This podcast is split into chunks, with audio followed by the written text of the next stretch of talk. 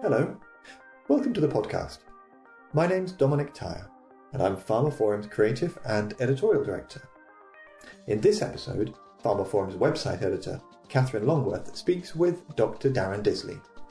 He's the CEO of Mogrify, a UK biotech company that aims to transform the development of cell therapies using a systematic direct cell conversion and maintenance platform that's powered by big data. Darrin discusses the story behind Mogrify's technology and his career journey with gene editing company Horizon Discovery Group, which was acquired in 2020. Catherine also talks to him about Darrin's passion for developing entrepreneurial talent in Cambridge in the UK and the opportunities and challenges for the UK life sciences industry post Brexit. You can find more details of this episode, including a download link for the podcast and information about other instalments in the series at pharmaphorum.com forward slash podcast. The Pharmaphorum podcast is also available on iTunes, Spotify, Acast, Stitcher, and Podbean, where you can find and subscribe to it by searching for Pharmaphorum.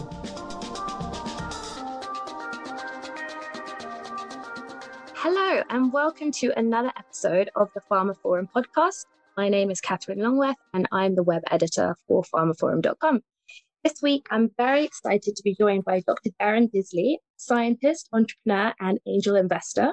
He's started and invested in over 40 life science and technology startups, and he's currently the CEO of Mogrify, a Cambridge, UK based company developing a systematic platform technology for cell conversion. Now, this builds on Nobel Prize winning research by Japanese scientist Dr. Shinya Yamanaka. So, very excited to get in and hear more. Darrin, thank you so much for joining us today. You're welcome. Thank you. So before we get stuck in and find out a bit more, um, um, I'd love to hear about you and your background and the career, your career journey today. Yeah, so I get asked this uh, a lot, and hopefully I'll be able to give you in a nice, sort of clear, sort of concise sort of way during this podcast.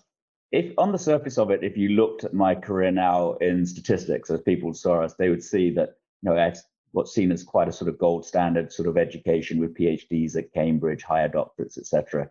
And I've achieved various things in terms of raising funding, IPOs, awards, gongs from the Queen, all those kinds of things. And so on the surface of it, it looks like quite a classical sort of career path. But in, in reality, it's been a real sort of path of uh, you know, partly serendipity, partly on just focusing on being good at things that I was really good at. If I started something, I would I would finish it. I was very competitive.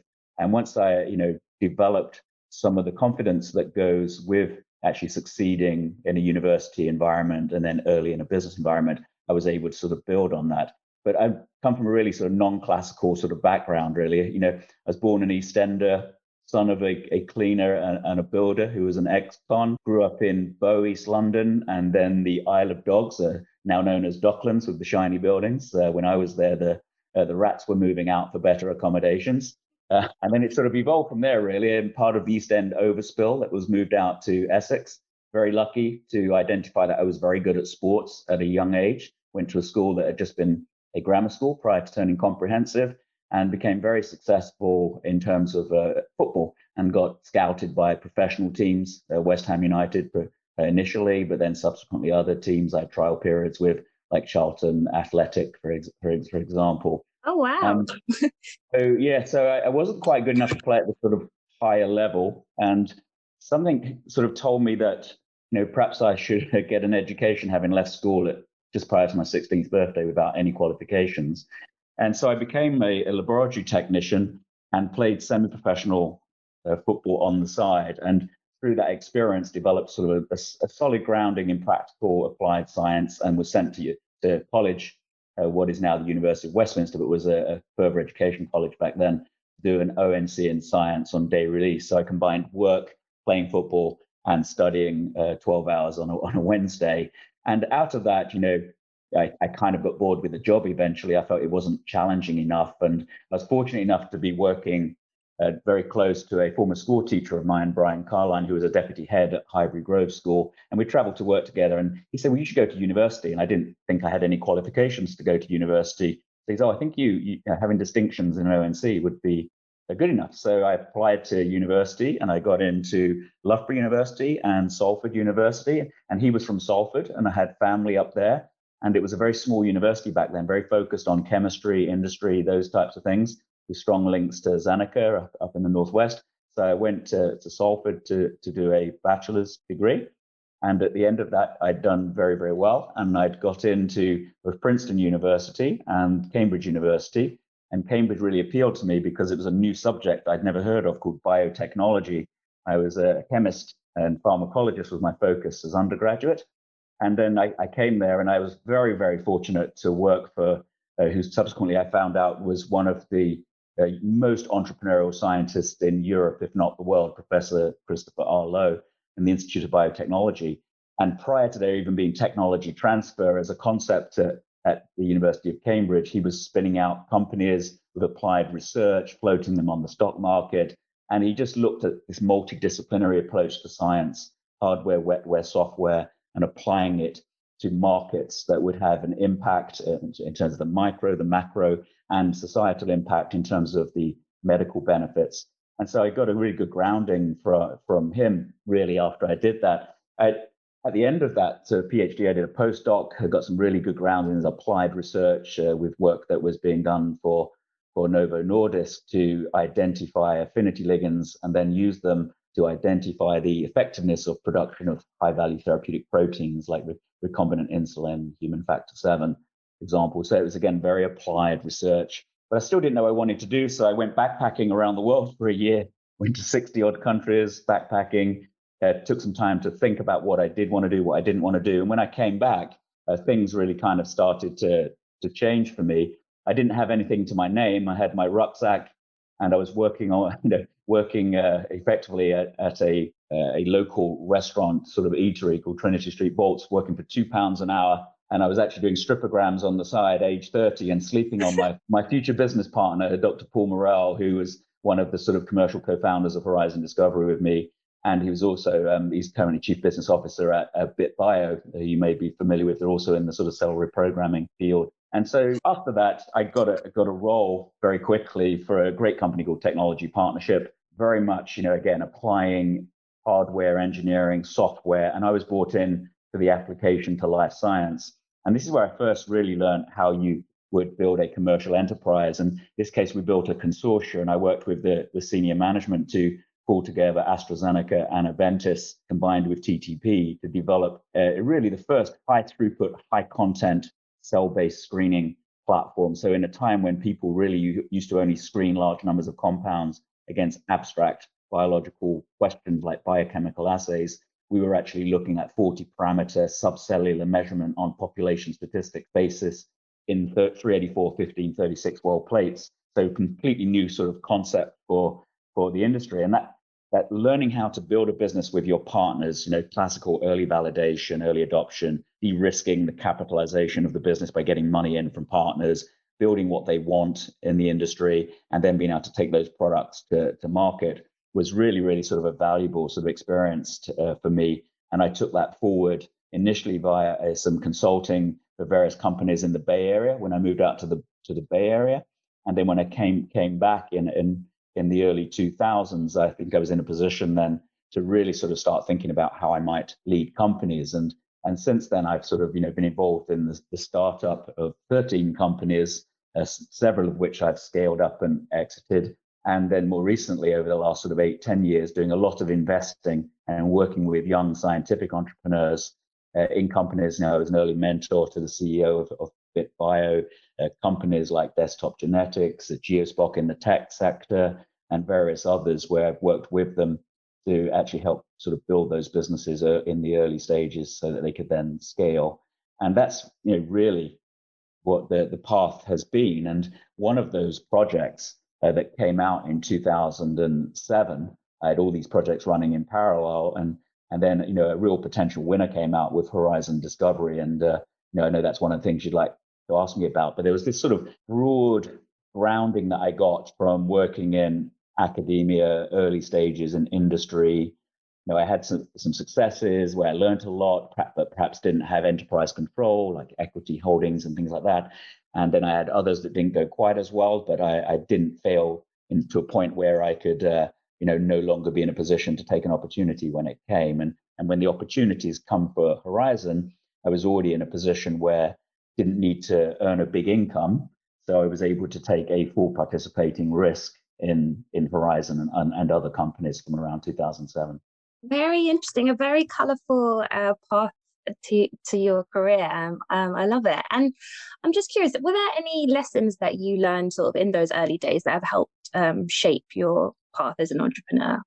Yeah, I mean, there's there's quite quite a lot really. I mean, I find business, and I have not not done an MBA, but however, I teach MBA students at various sort of places, and and, and have funded 35 students with a master's in bioscience enterprise programming at Cambridge. So I work a lot with with those who've got MBAs, MBEs around that. I've actually found that distilling business down to its sort of simplest elements, it isn't that complex, right? So when I think of it, I think about, you know, when you start a business, an entrepreneur really sort of sees a group of people somewhere being treated unfairly. It could be a market that isn't working like efficiently, like in telecoms, for example, or it could be that, you know, patient outcomes are not good in a particular area. Why haven't this area of cancer, prostate cancer, for example, outcomes not improved in the last 30 odd years, even though technology advancements have been great. So, but generally, there's a feeling that there's a group or a market that just isn't being served and that you feel you have an opportunity to change. So, that's identifying that unmet need. And the change you can make is either a, a local level, you know, a domestic level, it could be an environmental, industrial, or societal level around there. And you think of it like that. I want this, you know, so when I think of starting a business, uh, I've always felt the same. And, and I think this is ultimately how everyone looks at it is, you know, we have a vision, you know, there is a, there is a mountain that we're going to climb together to be able to sort of disrupt this market. Now, we may just be disrupting the way people purchase things transactionally by making it more efficient, uh, making it more customizable, for example, you know, customizable cars, precision medicines. You're, you're improving the, the ability to supply uh, to an increasing volume of customers, or it could be something that's changing the experience of the way people feel about the world and you know and interact with the world, and that's often done through through technology, often online these days. And or it could be something that's even bigger than that, as in you know it's not about solving a short-term problem; it's it's fundamentally changing how a macro market works, and that tends to have been the area that, as a technologist, I've been most interested in. How are we going to not just solve the pharmaceutical industry's problem of producing drugs in shorter periods of time with clear patient populations where I can get a, a reimbursement strategy adopted. To me, that's precision medicine, it's transactional. But how do I get patients engaged with their own health from cradle to grave, utilizing passive technologies that generate data, early diagnoses, prognosis, theranosis, and being able to link the new pharmacopoeia you know, the genetic medicine cabinet of precision medicines, gene cell therapies, how we get them to people very early in this in the evolution of their disease, where you can have a curative impact or an impact that's fundamentally going to change how those patients sort of experience uh, their disease for the for the better. So I tend to think of company you know, technologies that are going to affect those macro markets, and uh, and that's just the way the way I think. But people tend to have a, a view of what they're going to disrupt. And then the rest is quite practical. You know, you can learn this at business school, you can learn it via mentoring. You know, it's very clear there's strategy, there's execution, and then there's governance. Uh, you know, strategy is okay, we've got our long term vision. Uh, that may be a 20 year vision, but we're chosen a business to develop this. Uh, and that they operate in five year cycles, and you've got different funders who are going to fund that business along the along the way. So strategy is important. You know, where are we going to play you know, where have we got an unfair advantage? How are we going to win? And how are we going to organize ourselves to win in order to get to the top of that summit and deliver the vision? That's your business planning around there. And then the final bit for me is governance, which has been incredibly important. Is you know just charging up up the hill is not the best way to success. You know, you've got to understand how you're doing as you go up those different routes. They all have different risks and rewards. What does success look like? How do we communicate it to all the key stakeholders, employees, management, board, shareholders? And how do you bring an aligned group of stakeholders along for the common journey of delivering that vision? Understanding that they all measure success in different ways at different points in time. And you've got to manage them as CEO on and off the bus at different points in order to turn your world class science through commercial success at each phase into an opportunity to scale a business that can have that big disruption. And I've seen the problems that people get into by going wrong in one of these three areas, particularly in the in the governance area. So business to me has always looked quite simple. And having gone through this now and seen how people think about it at MBAs in the academic world, they're quite similar. And so I think I bring uh, that practical sort of implementation of the sort of academic theory into into practice, and and that's what I, I help others to to be able to do. I don't think it's particularly rocket science. Great. And you mentioned um, mentoring, and uh, that's a very important part um, of what you do now. And you're very involved in ensuring that you're developing that entrepreneurial talent. Um, mm. Tell me a bit more about um, the Cambridge Life Sciences Cluster and how you see it competing on the world stage um, and the next generation, I guess, of talent coming out of it.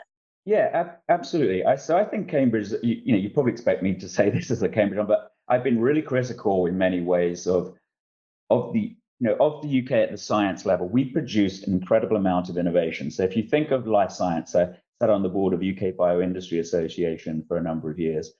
If the UK has less than one percent of the world's population that produces around 14% of its life science innovation. For example, if you judge it based on uh, publication first authors, etc., patent productivity, various things like that. And yet our translation of that into scalable industry, with rare exceptions, like Abcam, for example, would be a great, great exception, Shire, a few, but most companies uh, get sold quite early. A good example would be Cambridge antibody technology. You know, that innovation, everyone, everyone's heard of MedImmune and AstraZeneca, but really, you know, if that Cambridge antibody technology would have been scaled into a global sort of early leader, they would have been buying MedImmunes and AstraZenecas. And many of the best-selling drugs in history came from the Cambridge antibody platform. Similarly, with solid-state DNA sequencing, Solexa uh, got sold pre-revenue 670 million to Illumina and makes up a vast chunk of the Illumina's revenue as the sort of global dominating player in, in DNA sequencing. So we have incredible strength on a science push basis. And the, the benefit of Cambridge as an ecosystem is you get a multiplicity. The, the, the system that's distributed in terms of faculties and colleges means that you you don't just have one view of the world through the way a university, a centralized university looks at it. You've got different institutes, private ones, private public partnerships, you've got the colleges, you've got the student societies, you've got the companies around there who are bringing a multiplicity of sources of innovation. And uh, so that produces a lot of innovation. I think that's the real strength of the community. The second thing you've got that's really strong is now a second and third wave of innovators and entrepreneurs. So you think of innovators like Steve Jackson, you know, an academic, that one of the leaders at the Gurdon Institute, has now on his third company, Adrestia, having took Kudos Pharmaceuticals with its drug Lynparza, which is one of AstraZeneca's, you know, shining light biggest blockbuster drugs now, uh, from start to exit and then Mission Therapeutics as the second one, which is well on its way to scaling as a real player, and the third one, Adrestia. And there are a number of academics who've gone through the cycle from an academic perspective, and they can pass on their benefits to other academics who want to uh, to to move out into their innovations going into industry. And then you've got this real sort of batch now of entrepreneurs, which I would come in and be one of those, but there'd be the Jonathan Milners, the, the Hermann Hausers, the Andy Riches, various others who are older generation. And then you've now got the middle generation as, w- as well now starting to sort of come, come through there around there. So I think you've got a real amount of experience and capital that is being flowed back into the system, which means that there are different sources for innovators to go. There are technology transfer offices with associated seed funds. There are Series A, B funds. There are now more scale up funds, and there is an incredible angel network in the area as well. So I think there are lots of different ways to get it done. And then there is an expertise to draw on from mentoring and also from, from the boards. And I think the one thing that's underestimated is we have a fantastic young entrepreneurial cohort that's starting to develop because of their exposure through things like entrepreneurial postdocs of Cambridge, Cambridge University Entrepreneurs, an organization I've been involved with funding for the last 10 years, where people are getting the opportunity very early to interact with, with senior entrepreneurs and funders and start their companies. So you look at Owlstone Medical, Uh, it's raised 100 million plus funding now. It started with a 5K grant from Cambridge University entrepreneurs. One that I funded the early grant out of Healx, just raised a $55 million Series B. GeoSpock, one I co-founded with a young student entrepreneur through Q, has raised like 30, 30 odd million dollars. And they're just, and these are first time scientists, PhDs, postdocs who don't even go through the technology transfer office. They start their businesses straight away and actually then go straight into uh, running their businesses. And they're the ones where people like myself can really have an, have an impact. So I think you've got a lot of the ingredients. What's missing? You're probably, probably asking. I think there is still a danger sometimes to not judge your success by global standard automatic assumption that the eco, you know, because it's Cambridge, mm-hmm. it's it's up there, and I think that's a mistake. You should just look at every innovation within the context of sort of a global competitive landscape. Who are your threats? You know, should Cambridge be the place you set up every business where innovation comes out of Cambridge? No. If your customer base is in, for example, in the US, and your major competition is there, and the big pools of capital for those kinds of activities are there, you might start in Cambridge, but be planning from day one that you will have a US presence early, whether that's a commercial presence, an R&D presence, or at some point you you actually just say, okay, Cambridge may be the best for early research, but in translation into development therapeutically, all the talent that you're going to need to recruit at the senior level uh, for cell therapy or gene therapy, perhaps, is in the US and all the deep pools of capital that enable you to, to go to crossover where we don't have a lot of capital here in the UK and then onto a capital market that works well like NASDAQ. You, may on the day one, whereas I think the temptation is to be bit blinkered and say, okay, a bit parochial and it's got to be here by default. Yeah, no, absolutely, it makes sense. And interested to hear what, how you think the UK life sciences industry um, is going to change um, now that we're post Brexit. Um, what do you think could be some of the challenges um, or the opportunities um, with Brexit? Yeah. Okay. So perversely, there are some there's some things in the UK as an entrepreneur that there is no better place to set up a company as an entrepreneur, right? In my, in my view, and and the reason that is is because you've got that uh, incredible science push that really is uh, world class. There's no no doubt about it in in life science, in auto, automotive, in connected, in a, in AI, in fintech in areas like that, in, in green renewables, you know, we really have absolute world-class science push, no doubt about it. In the early stage of building a company, uh, the government, going back to the, the last Labour government, the end of the sort of Blair, Blair government, if you like, and it was done in cooperation with the Conservatives when they came up with uh, what has been sort of the pre-birth of the new industrial strategy, which was creating a framework uh, whether it be tax, regulatory, or entrepreneurship framework. So, for example, in entrepreneurship, having such things as entrepreneurs relief, where you only pay capital gains tax at 10% uh, when you dispose of shares, thus encouraging people uh, to stay with their businesses longer and rewarding them if they're successful. The tax related investment vehicles, uh, SEIS, EIS, venture capital trusts, making it really interesting for inve- people who'd made money previously rather than sitting on the beach in Barbados thinking about you know how they're not going to pay tax and all the rest of it they're encouraging them to pile their money back in through these funds where they get an, a tax relief on their income on the first between 30 and 50% if they hold the shares for a long period of time at least 3 years capital gains tax on the back end is 0% if you make a capital gain and reinvest it back into risky ventures around there, again, you get another relief. So it's creating this virtuous circle as money flows out of the system to encourage people to put it straight back into the system rather than taking it, retiring early and going to the beach. So I think they've done some fantastic things there. They've also done some really great things in terms of innovation, in terms of the IP landscape. So we call the patent box, and you may be familiar with that. That if you domicile your intellectual property in the UK in a knowledge intensive company, uh, like Mogrify, for example, the revenues that flow from that IP moving forward are only taxed at corporation tax of 10%. So when you hmm. think that Switzerland is 14%, the United States is 28%.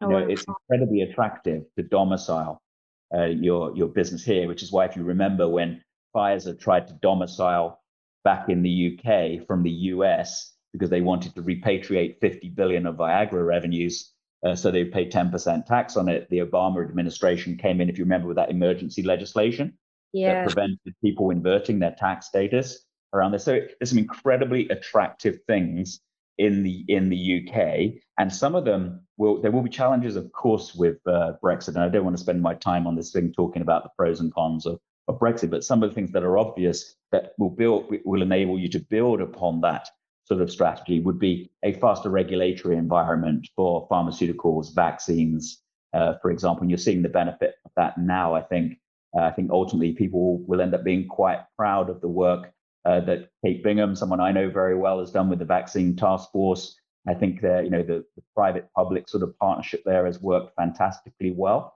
around there and taken advantage of the nimbleness of uh, the post sort of Brexit UK and the ability of the MHRA to to make its own decisions on how it's going to regulate the approval of those. And I think there's a real opportunity in advanced cell and gene therapy to build on that with the inherent manufacturing capacity that is being built out of this strategy around there. So the, the, UK could have some of the strongest push in science in advanced cell and gene therapies, but also now the infrastructure manufacturing and the will of government to become a leader in this space. So I think that is an incredible advantage. And there are other areas, obviously, like AI, fintech, that we're, we're doing well that I know they see as a priority as well. So I think there are some great opportunities, obviously some challenges too, as the most of the companies that I lead tend to be, I would say, 60, 70% of people not from the UK.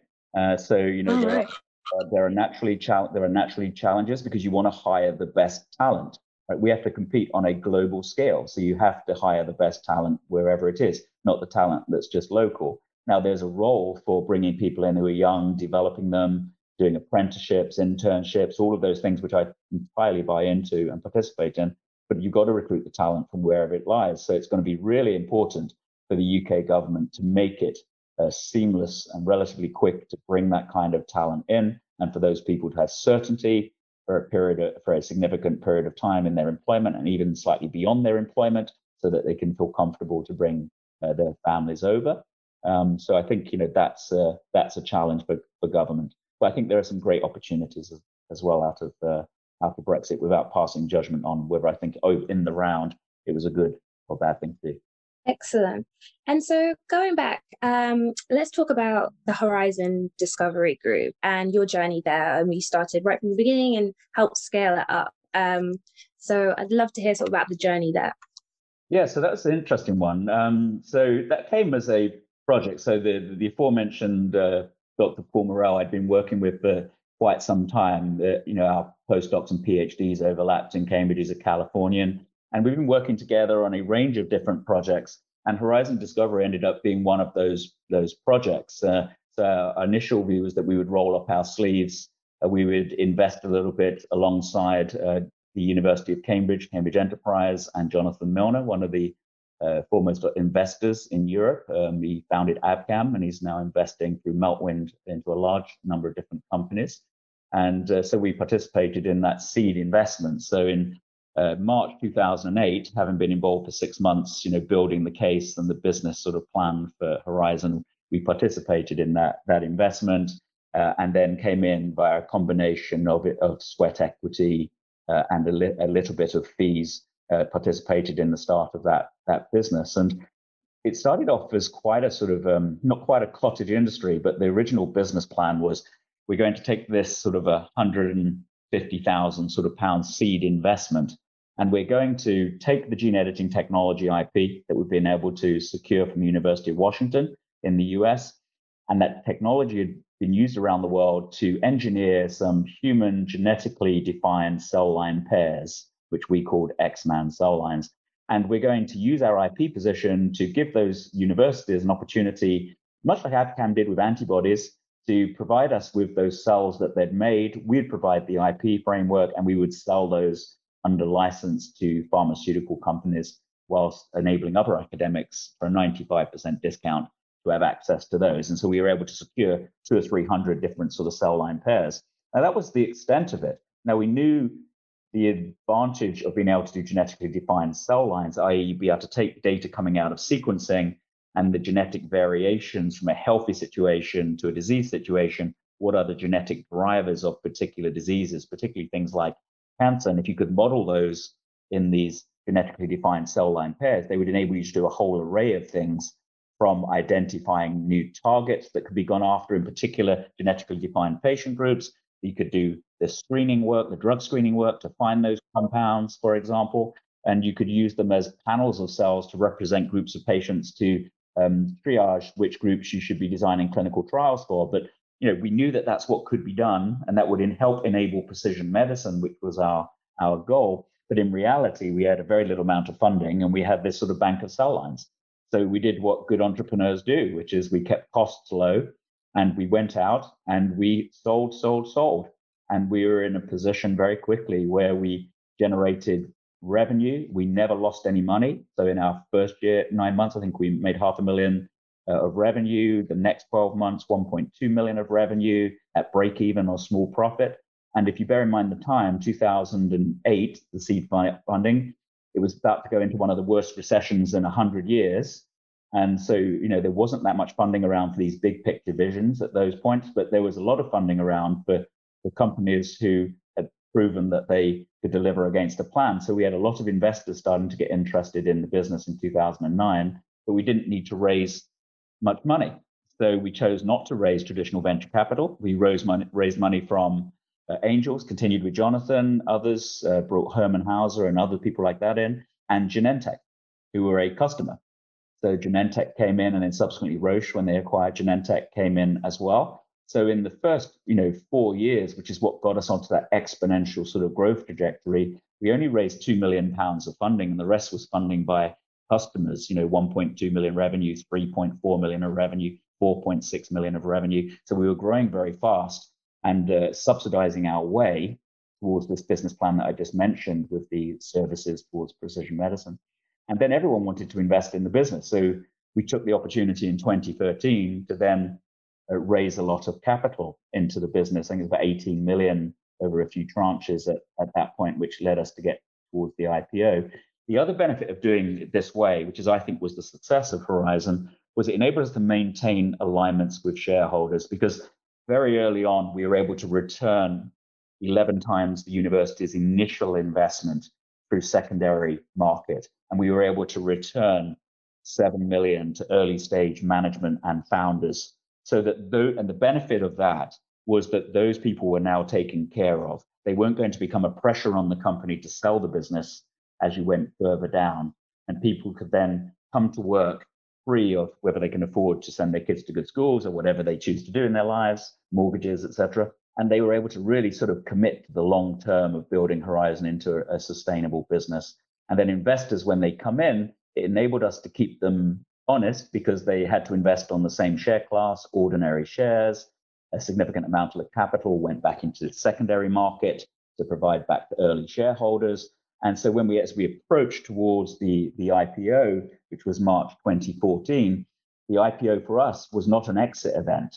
It was a fundraising event to actually scale the business to the next stage with a clear strategy of becoming a global leader in gene editing and then ultimately gene modulation. And so part of our IPO thesis was that we were going to go on an acquisitive sort of streak, um, add different aspects to our platform technology. We ultimately added drug combination screening, which is important for personalized medicine. We added in vivo gene editing by buying a, a Sage, which was uh, Sigma Aldrich Advanced Genetic Engineering, and then adding different sort of pieces to that puzzle as we scaled.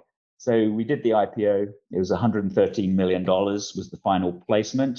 The order book was around 270 million dollars, so it was very oversubscribed. And we bought about 60 odd million dollars into the company, and the rest went back in secondary to venture capitalists and others who wanted to take an exit or partial exit at that stage, which then left us with an ability to raise capital cleanly do these acquisitions. So in the public markets, we raised around $250 million, which led to four acquisitions.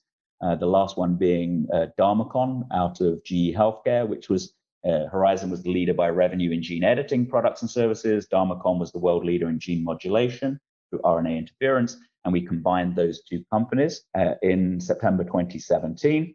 And that sort of really sort of you know doubled the scale of the business, put it on course where it ended up being a year or two after I left in February 2018. I think it ended up around $80 million of, of revenue. So if you think over a 10 year period to sort of go from nothing to sort of that pro forma uh, was a really good sort of way of uh, running this business. I mean, and ultimately it got sold recently. It didn't perform as well on the public markets and then got acquired uh, in the last couple of years and then got acquired recently by PerkinElmer. But the good thing is those 450 jobs now, you know, in the UK and U- US are secured. The company is an established company. It will play a part. It's a small part of PerkinElmer, uh, but I think it has an expertise and a capability that means it won't just be absorbed into the local sites of Percolet, PerkinElmer. I think it will be seen as a specialist hub for gene editing, gene modulation.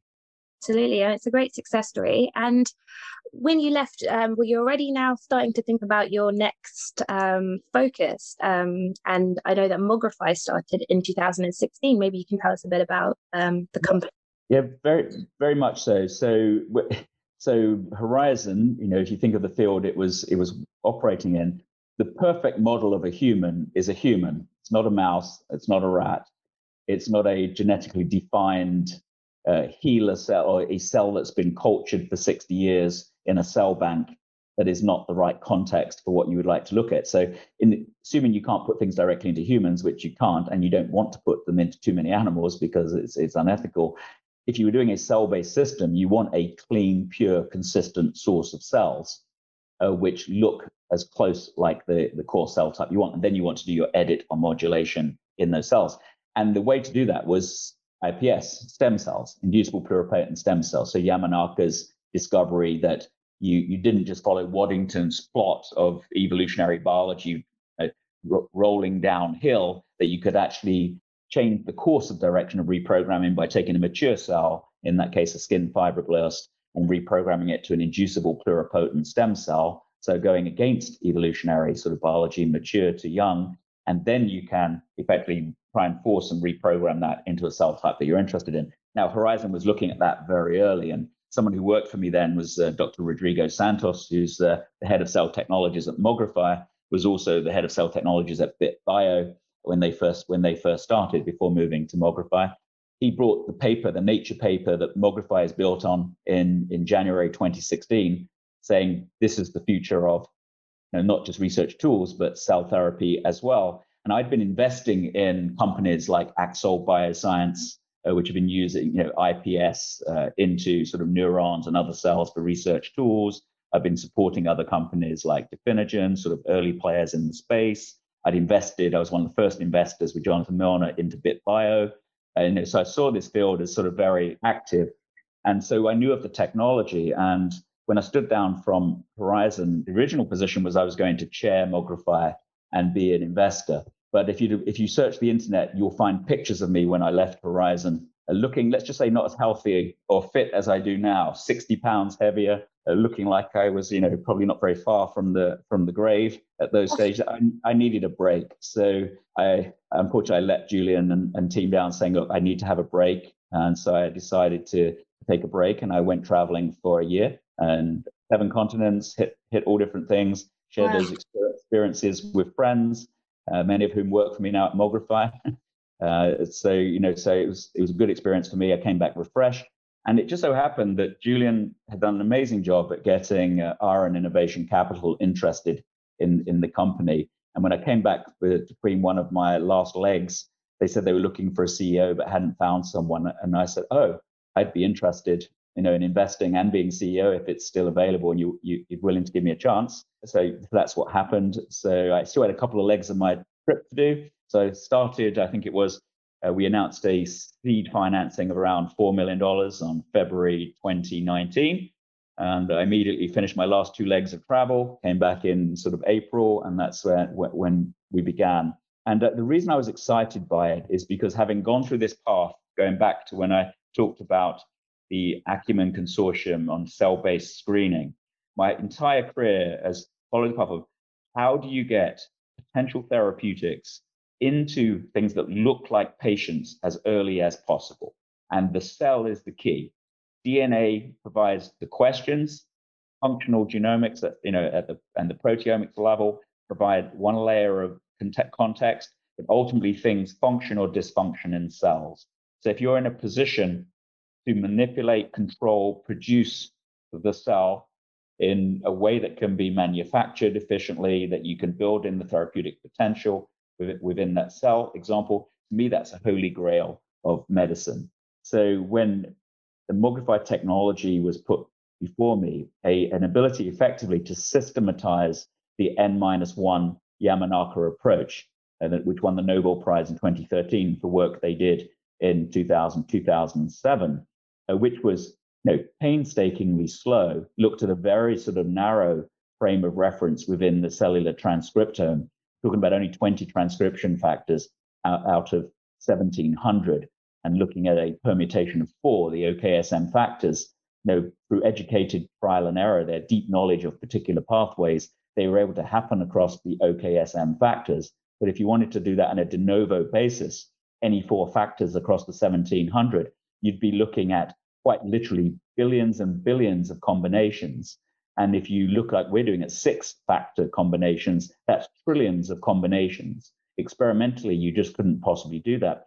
But the potential of systematically being able to identify the transcription factors that will effect a conversion of not just an iPS cell, an immature cell, uh, into a, a functioning target cell, but to take any target cell or cell state. So we're talking about mature somatic cells and being able to directly convert, for example, a fibroblast into a functioning lung cell or create or directly reprogramming in an organ within the body a cell that is prevalent and converting it directly into a cell that is not prevalent and dysfunctioning.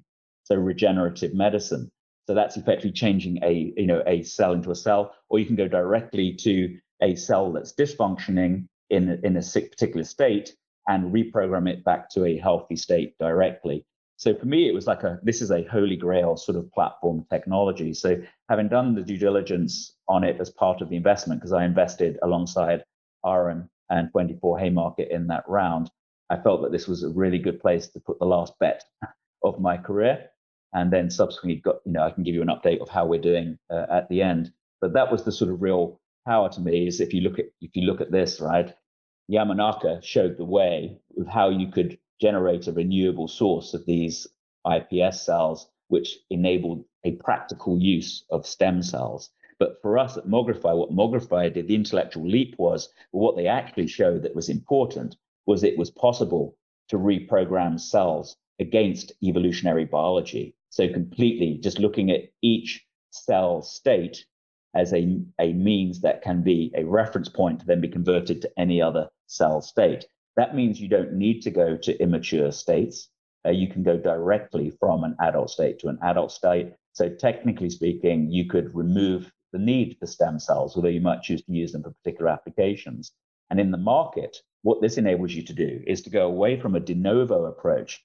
So if you look at the sort of uh, market, the market dynamics in this space, there are plenty of companies who have been looking at, you know, educated trial and error approaches or IPS approaches to find a particular cell conversion around there. But they couldn't apply the same approach to create another cell conversion. It's quite specific de novo to that particular approach. So they're what I call closed platforms, whereas Mogrify is the key to it. It's a systematic approach and thus an optimizable approach for either direct cell therapy ex vivo, so taking cells that are outside the body, converting them into cells that could be put anyone in the body, or the really unique bit is the in vivo therapy. So the ability where you can actually directly, you don't need any other cell type. You're directly predicting the changes that would have to happen in the site of injury to convert a damaged cell to a healthy cell or a prevalent healthy cell of a type that would have been unhealthy.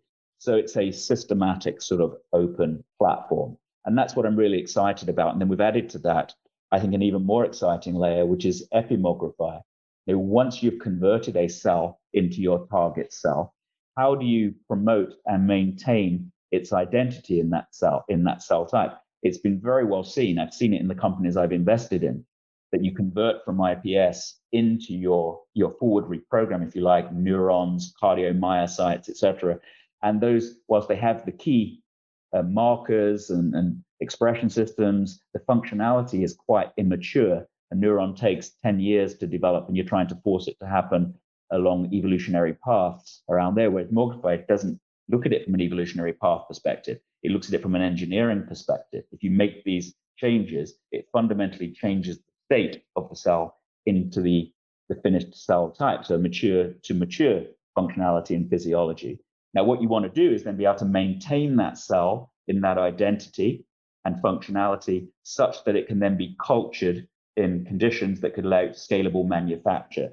And so if you think of Mogrify as identifying the transcription factors that enable the conversion of starting cell type to finishing cell type, what Epimogrify does is under, understand the differential gene expressions. So much like what Mogrify does as a, as a process, but those that code for intracellular receptors for which there are known natural ligands. So effectively ligands that are going to promote the identity genes of your target cell type rather than the housekeeping genes of your target cell type. So it's going to promote the maintaining the identity of the finished cell type.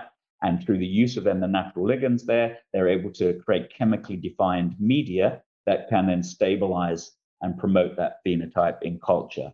So it's the two technologies, they're both systematic. They can look at the entire transcriptome level and then be able to optimize what the optimum conditions are for conversion and maintenance. It's fascinating. And what are the key milestones now that the company is working towards? And where do you currently stand in terms of development?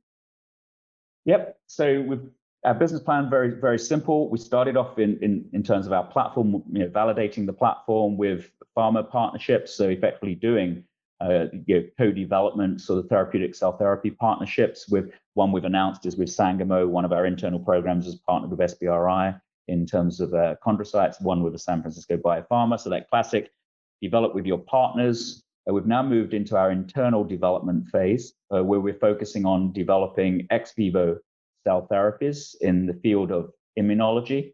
So looking at cells that you you might be familiar with, uh, T cells, NK cells, etc., but looking for particular therapeutic applications for those and being able to produce them in a way that can be scaled so the therapy can be manufactured at an affordable price and then they could be profitable as therapies. And then the second area is in ophthalmology, where we're we are doing an ex vivo approach, but we're really focusing primarily on the in vivo approach, so targeting sort of retinal conditions uh, that could actually be repaired at the site of injury, so having a major impact on on sight and color, for example. And by taking those through development into the clinic, taking them through phase two to, to phase three or pivotal phase 2B. You know, that's where the value inflections are for us. So over the next two years, uh, we're looking to get to in vivo proof of concept and uh, process development around halfway through. So around about 12 months from filing CTA INDs. So that's their focus for the next two years. And then for the 18 months following that, which would lead into a crossover slash IPO, would be getting those ready for and filing CTA INDs and going public on the back of going into the into the clinic. So that's the sort of business plan, if if you like. Specifically, you know, what are the indications that we we can go after with these types of cells? So we're looking at things like inherited retinal diseases, retin, like retinitis pigmentosa. In immunology, looking at very much uh, broad oncology approaches, so hematological malignancies uh, and and solid tumors where there's a real unmet need I think, for cell therapies. And then via partnerships, you know, we've announced with Sangamo that we're partnered on looking at uh, graft versus host disease, transplant, and autoimmune diseases by developing Treg cell therapies. Uh, and obviously, the ob- other obvious ones are in type 1 diabetes and uh, pulmonary fibrosis. So, those we are collaborating with and developing with, with partners. So, that's the kind of path, really. And we've made good progress so far. You know, so you know, we've done all the things that you would expect to see, and it's an experienced team. So we've moved reasonably quickly from the first employee and myself coming on board in early 2019.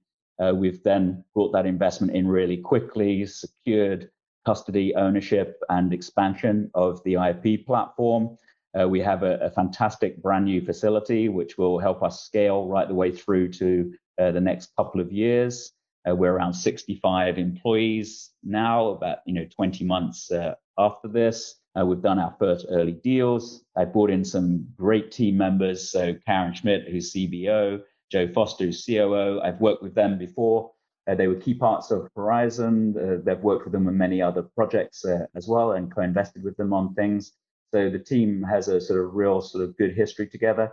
Jane Osborne, who again I've known for a long time, uh, was lucky enough to bring her on board as chair. She has vast experience as chair of the UK Bioindustry Association, 25 years at MedImmune, taking uh, therapies like Humira into the clinic uh, and beyond. We recently brought Lorenz Mayr on, who'd been executive director at Bayer, Novartis, uh, senior vice president at AstraZeneca, and chief technology officer at GE Healthcare.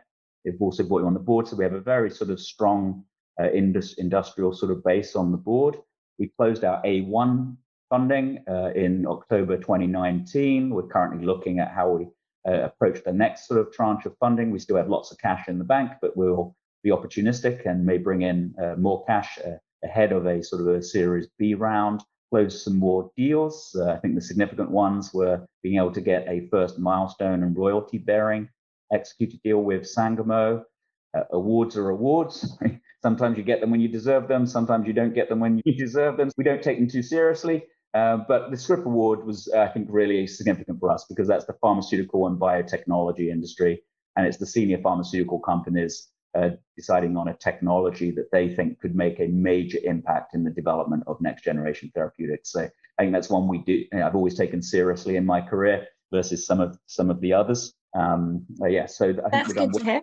I used yeah. to I used to work at Informa Pharma Intelligence, so glad. Yeah, you... we, I think everyone takes those. Everyone takes those ones seriously. I mean, of course, there's lobbying in every area, but we, you know, it was just just known that the three times I've got Scrip Awards were in very pivotal moments in companies that went really well immediately afterwards. So they picked it correctly. That's great. Oh, okay. you know, which, which, which, which was good.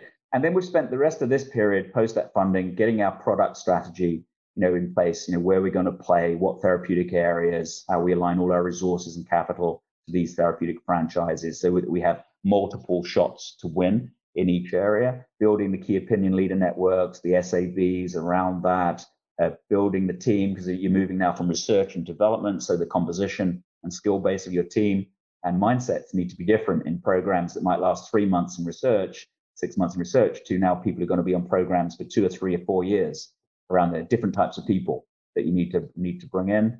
Uh, and as I mentioned earlier, you know, what you know, keep an eye out. Uh, I'm very opportunistic when it comes to funding, so don't be surprised if you see something uh, earlier than what you might think for a school next round. Great. Oh well, we'll certainly be keeping an eye out. Um, well, it's been a real pleasure, Darrin, um, giving us a very in-depth um, overview of your career and fascinating technology that you're working with at the moment. Um, what what also, um, I would like to hear your thoughts about where do you think healthcare will be in 20 years' time or the future of it? And if you have a vision that you'd like to perhaps share with the listeners. Yeah, I mean, the major global challenges, you know, I, I gave a, a talk at the Royal Society in 2001 called The Impact of the New Biology from Genomics to Personalized Medicine. And then again, I opened uh, with the conference, the World Congress on Healthy Aging. I think it was 2015 or something like that. It was in South Africa. And, you know, I, I started this sort of because it's one of my great passions. You know, one of the major challenges of the world moving forward is how we're going to feed, fuel, and heal a population that is growing unsustainably in the world, right? You know, and it's different in the developed world versus the developing world. You know, you've got a population in the developed world that is chronically aging we're living longer, but we're not living healthier. You know, we are managing to keep people alive a lot longer via these blockbuster medicines, now increasingly precision medicines. But this lack of connection between the production of advanced therapeutics and getting them to the patient at the right time, so very early in the disease cycle, is a real problem because you're missing the two elements that I talked about early, which is an engaged citizenship in its healthcare from understanding how health evolves from cradle to grave. Now, you have to do it without everyone having degrees and PhDs. So you've got to embrace how you get, you know, blend of schooling, public health, using technology, um, using passive sensors in the home where you collect telemetry about how people are living. Are they living well? What are their key vital signs? How they're evolving? This is all involves data and sensitive data. So there are issues, there are major issues around custody of that data and who gets to use it for what. But it's going to be absolutely essential if you want to understand beyond genetics, which you can do. You can do genetic sequencing at birth at different stages to see how that genetic drift that leads you to predisposition to onset of, you know, particularly genetically derived diseases. But genetics is only part of it. You have to combine it with epigenetics and then the behavioral impacts on epigenetics and genetics. And that can only come from that education, awareness, engagement, and then this sort of early stage diagnostic prognostic. So using that's why I love Owlstone so much. Uh, can you diagnose in breath, completely non-invasive? Can it be urine versus blood versus you know, doing endoscopes and various things like that? And that you get if you get that sort of holistic sort of view of the world in there, you're then in a position to really sort of change the way healthcare works. And it's a blend of science push and market pull. It's also a blend of public policy and, and engagement, and then using public policy to provide the right uh, carrots, and in some cases, maybe even a little bit of stick in order to be able to sort of, because uh, this is fundamental. The US is about to approach 25% of all GDP spent on healthcare, and it isn't making the difference. You can spend 40%, it won't make the difference in the current system. It'll just push the problems further down downstream. And COVID is a great example.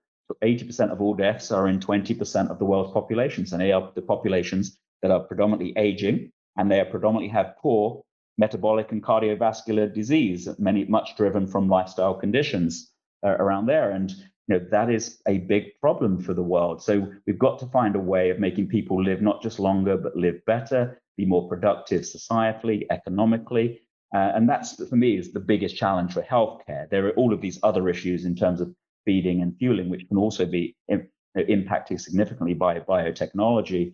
But I think the biggest one is healthcare. So it's the affordability and the high cost of developing these innovative, efficacious medicines, and then the prohibitive cost of the current sort of diagnostic and treatment regimes. But technology is providing the basis for the solution. This link between hardware, wetware, software, we're now kind of starting to really understand the genetic and environmental and behavioral basis of disease, the underpinnings, which would give us, if we could develop medicines based on our, an understanding of that, comprehensive understanding of that, that are more precise, if not completely personalized to the medicine. So I think it, we're within, it's within reach if public policymakers stop trying to be populist and just saying it's all about money and how well funded something is, which is, you know, more money is definitely part of this solution, but more money doing the same things is not going to solve it. You know, we have to embrace a difference.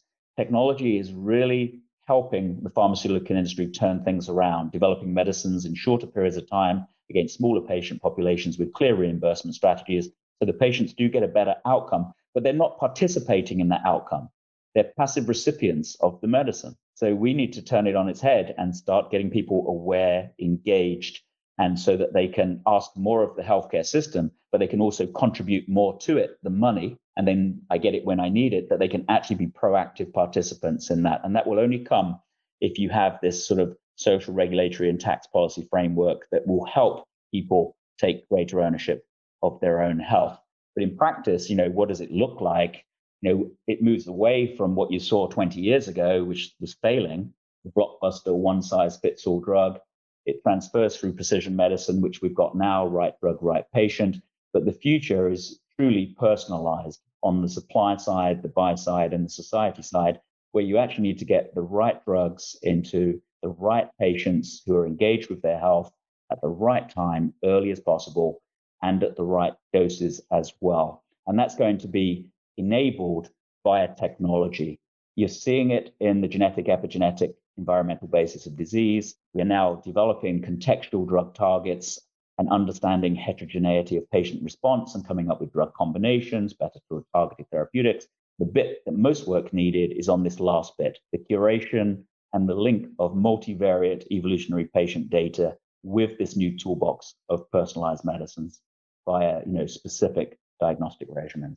I don't think there's much more to that around around there. You know, we will along the way get some cures. We're starting to see some cures around there. But if we want to systematically improve healthcare outcomes and have the cost that we can afford as a society, you know, this has to be an approach or close to the approach. Excellent. Well, thank you so much, Darrin. Um, and I'm sure all our listeners really enjoyed this. Um, do have one very important final question. Um, as we have a former footballer, it would be rude not to ask, but um, who is your favourite football team? Who is my favourite football team? I'm going to kind of disappoint you there. I was obviously a supporter of West Ham United, but so I always follow how they're doing. But I was one that followed the players that I was really interested in, and because I was a a short five foot eight goalkeeper back in the day, you didn't need to be six foot six. Right? I mean, the, the, the England goalkeepers were only six foot back in those days, so uh, relatively I wasn't that short. So I followed goalkeepers, and my heroes. Uh, unfortunately, one of them died recently. One of my biggest heroes, Ray Clemence, who oh. was Liverpool's goalkeeper, Tottenham Hotspur's goalkeeper, England goalkeeper, and Pat Jennings uh, at Arsenal. So I followed those two. So I used to always look out for Liverpool and Arsenal as well. Oh, nice one. All right. Well, thank you so much, Darrin. It's been an absolute pleasure. Um, And we'll be following news of Mogrify and your career um, closely and look forward to hearing more. Okay. Thanks so much. Appreciate it. Take care. Mm-hmm. And that concludes episode 34 of the pharmaphorum podcast and Catherine's discussion with Mogrify's Darrin Disley. You can find more details of this episode, including a download link for the podcast and information about other instalments in the series at pharmaphorum.com forward slash podcast.